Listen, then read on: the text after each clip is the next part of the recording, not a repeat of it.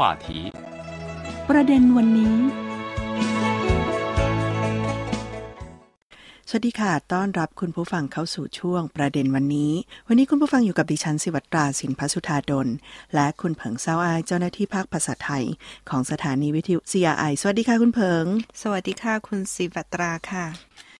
วันนี้นะคะ คุณผู้ฟังเรายังอยู่กันที่เรื่องสินค้าแบรนด์จีนที่อยู่ ใกล้ตัวเราอาจใช้คำนี้ดีกว่าเนาะคราวที่แล้วเราพูดไป2ออย่างก็คือ เรื่องรถยนต์ไฟฟ้าพลังงานใหม่กับระบบนำทางเปิดโตวันนี้จะมีอีกอันหนึ่งซึ่งอันเนี้ยดิฉันว่าอันนี้คืออันนี้คือของจริงละ เพราะว่าเครื่องใช้ไฟฟ้าแบรนด์จีนเนี่ย ก็คือนอกจากขายดีในจีนแล้วก็ยังขายดีในต่างประเทศ คุณซ้อยเชื่อไหมดิฉันมีคนที่แบบชอบถามมาเยอะเลยว่า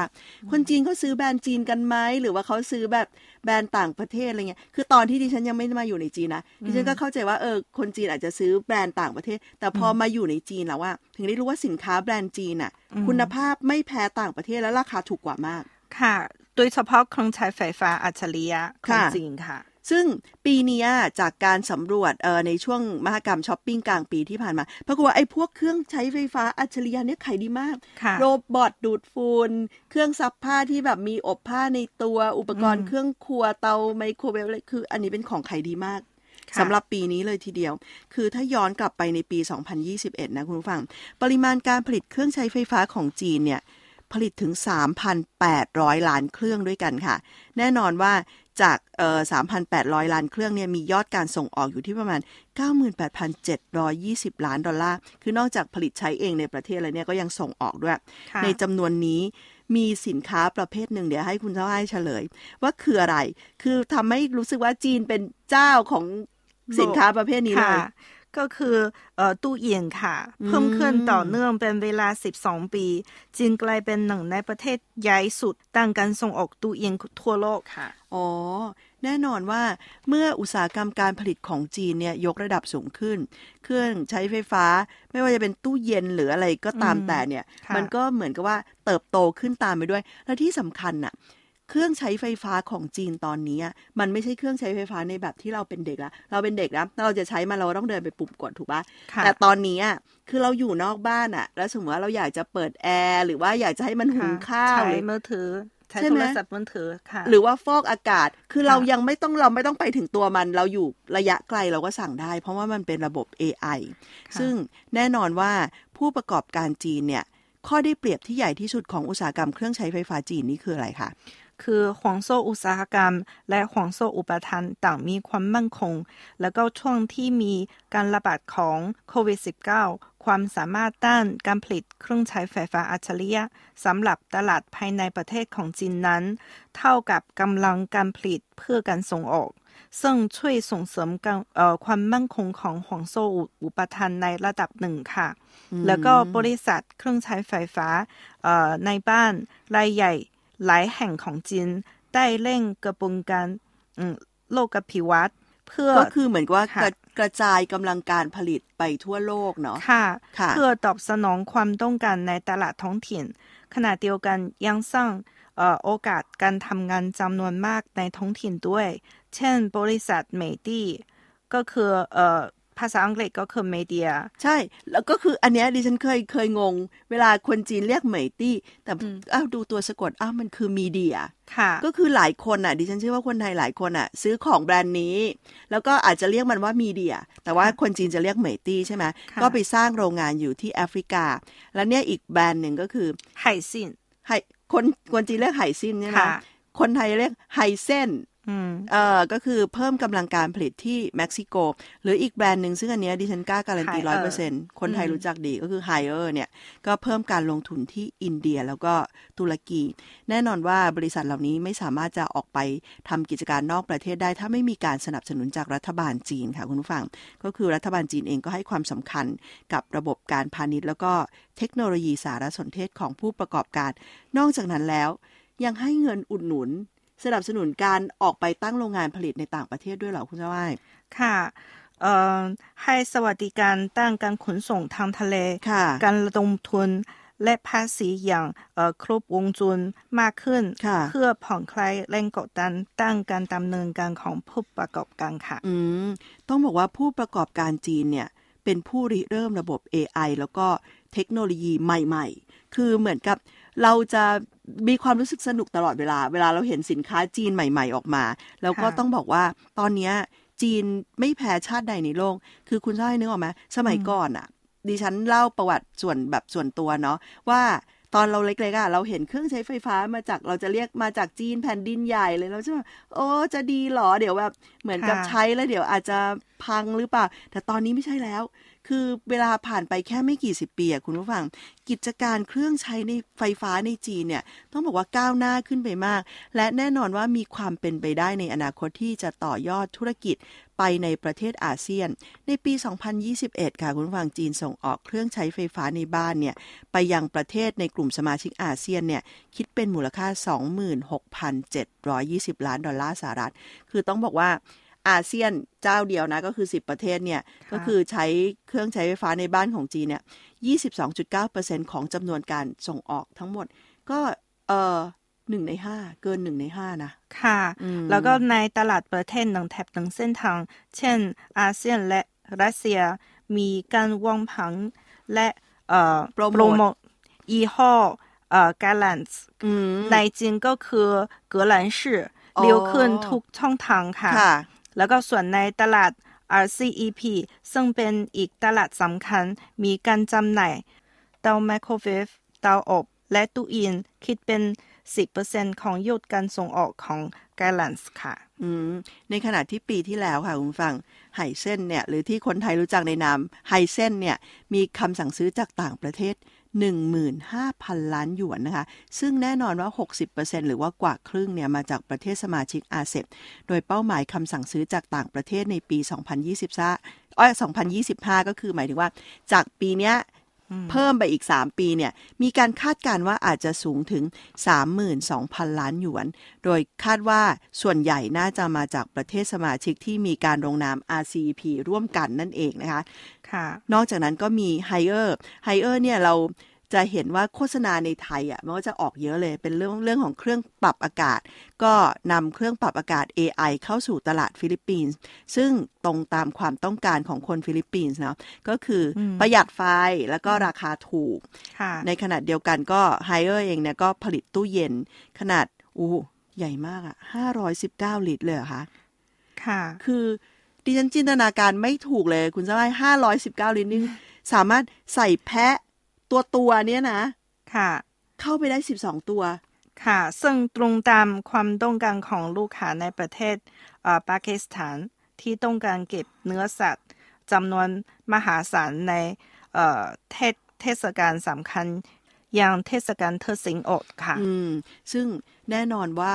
เขาก็มีความจำเป็นเนาะเพราะว่าก็อาจจะเป็นในช่วงที่อาจจะฆ่าสัตว์ไม่ได้ไม่ต้องมีการเก็บกักตุนอาหาร และค่ะในช่วงปลายปี 2020 ที่ผ่านมาค่ะคุณผู้ฟัง กลุ่มบริษัทเมตี้เนี่ยตามภาษาจีนหรือว่าที่เรารู้จักกันในนามของมีเดียเนี่ยประกาศการวิจัยแล้วก็พัฒนาสินค้ารุ่นใหม่ เจาะตลาดใหญ่ ๆ ซึ่งพอดิฉันเห็นชื่อประเทศแล้วคุณตอนนี้โลกมันเปลี่ยนจริง ๆ เพราะกลายเป็นว่า สินค้ารุ่นใหม่ที่เป็นเรื่องของเทคโนโลยีเนี่ยจะเอาไปเจาะญี่ปุ่น ซึ่งญี่ปุ่นเนี่ยเดิมเป็นเจ้าเทคโนโลยีใช่ค่ะแต่ว่าตอนนี้จีนไปเจาะญี่ปุ่นไปเจาะสหรัฐ ซึ่งสองเจ้านี้โอ้โหเขาไม่เคยแพ้แต่ว่าตอนเนี้ยจีนเข้าไปเจาะละ ไปค่ะบราซิลไปเยอรมัน แล้วก็แน่นอนว่าที่ไม่พลาดเลยก็คือกลุ่ม 10 ประเทศอาเซียนด้วยนะคะค่ะนอกจากนั้นอีกบริษัทหนึ่งซึ่งดิฉันเชื่อว่าคนไทยคุ้นเคย TCL ก็คือเป็นเรื่องของเครื่องใช้ไฟฟ้าในบ้านที่เป็น AI ทั้งหมด คือ TCL เนี่ยลูกค้าสามารถเปลี่ยนจาก video call ทางมือถือ คือแปลว่า สมมติว่าเราคุยคุยกันอย่างเงี้ยเราคุยผ่านโทรทัศน์ได้เหรอ ค่ะ ใช่ค่ะ จากจอหนึ่งสู่อีกจอหนึ่งได้ TCL ตั้งศูนย์วิจัยและพัฒนา 42 แห่ง และฐานการผลิต 32 แห่งทั่วโลก กิจการกระจัดกระจายสูงกว่า เอ่อ160ประเทศ และเขตแคว้นทั่วโลกค่ะ จริงๆ เราพูดกันถึงเรื่องเครื่องใช้ไฟฟ้าของจีนแบรนด์จีนเนาะต้องถามคุณเซาไห้ที่เป็นคนจีน ที่บ้านเนี่ยคือใช้แบรนด์จีนทั้งหมดเลยหรือเปล่าอืม ใช้เยอะก็คือแต่ว่าไม่ใช่ทั้งหมดาก็คือมีก็จะมีเรียกว่าหกเจ็ดสิบเปอร์เซ็นเลยไหมมีค่ะววิธีการเลือกว่าจะใช้อะไรซึ่งเป็นแบรนด์จีนนี่คุณซ้อยใช้อะไรในการตัดสินใจ ดีไซน์สำคัญไหม ดีไซน์แล้วก็ราคาอืมเออแล้วก็เอ่อพวกฟังก์ชันความฉฟังก์ลาดชันใช่ค่ะอืมอืมซึ่งพอได้ได้ใช้ของแบรนด์จีนเนี่ย คุณซ้อยรู้สึกว่ามันสู้กับเวลาที่เราซื้อของที่เป็นผลิตภัณฑ์นำเข้าได้ไหมคะ จริง ๆ แล้วอะรู้สึกว่า เพราะแบรนด์จีนจะมีราคาถูกอืมแล้วก็ฟังก์ชันมันก็เยอะค่ะเหมือนกันค่ะ จริง ๆ แล้วก็สู้ผลิตภัณฑ์ต่างประเทศได้ค่ะ อืมเรื่องภาษาคำสั่งเมนูต่างๆ ที่มันเป็นภาษาจีนเนี่ยมันเป็นส่วนหนึ่งทำให้เราตัดสินใจปะเป็นค่ะ แต่ว่าจริง ๆ แล้วอะมันมีภาษาอังกฤษด้วยค่ะอ๋อก็คืออแม้ว่าเป็นผลิตในจีนแต่ก็มีมีเป็นภาษาอังกฤษด้วยใช่ค่ะเพราะนั้นก็จะเลือกฟังก์ชันได้ว่าจะควบคุมคำสั่งระบบอะไรแบบไหนใช่ไหมคะใช่ค่ะและนี่ก็เป็นเรื่องราวเกี่ยวกับ ต้องบอกว่าสินค้าของจีนที่อยู่ในชีวิตประจำวันของเราสองตอนเลยค่ะคุณผู้ฟัง ที่เรานำมาฝากคุณผู้ฟังวันนี้เวลาหมดลงแล้วดิฉันสิวัตราสินพัชุธาดลและคุณเผิงซ้อยลาคุณผู้ฟังไปก่อน พบกันใหม่ในครั้งหน้า สวัสดีค่ะ สวัสดีค่ะ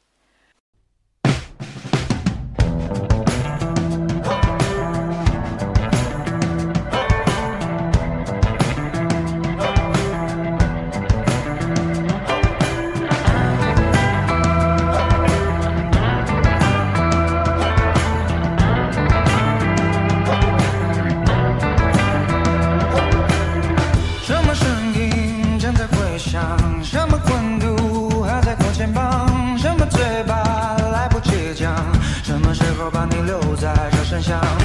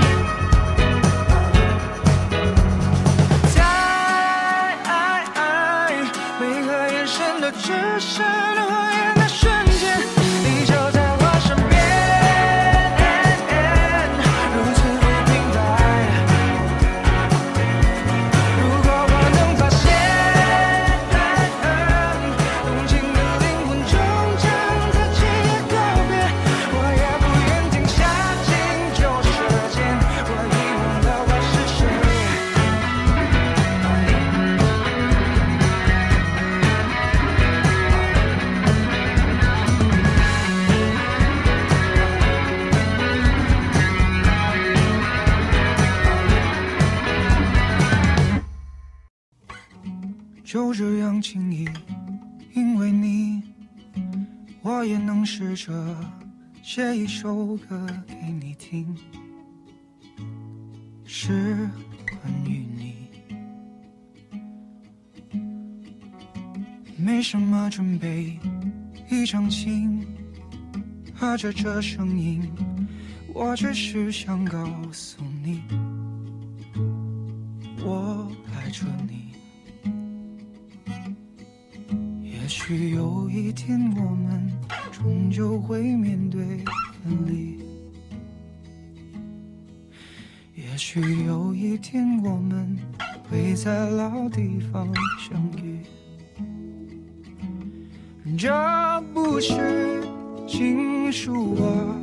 我从来没有这么担心。可是啊，我愿意这样下去。不想让自己变成一个矫情的傻子，可是啊，我已经湿了。想着有一天我们终究会面对分离，想着有一天我们会在老地方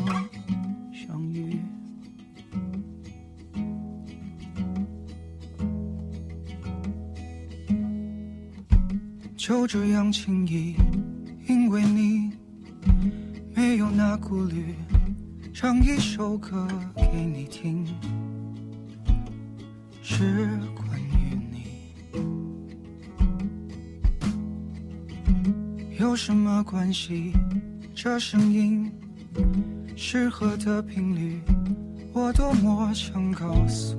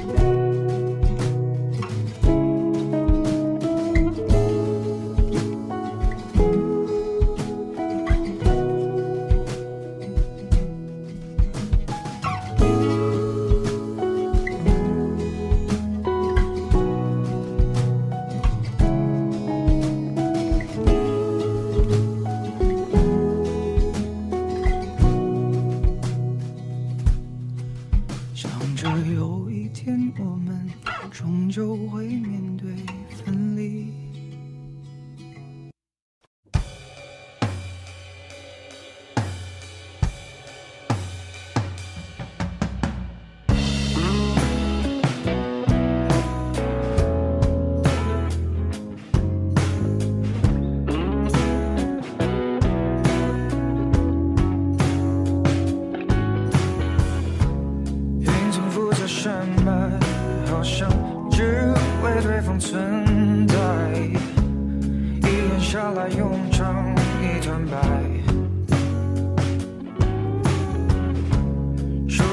我期待才能等到悬崖再开，而我始终等不到你来。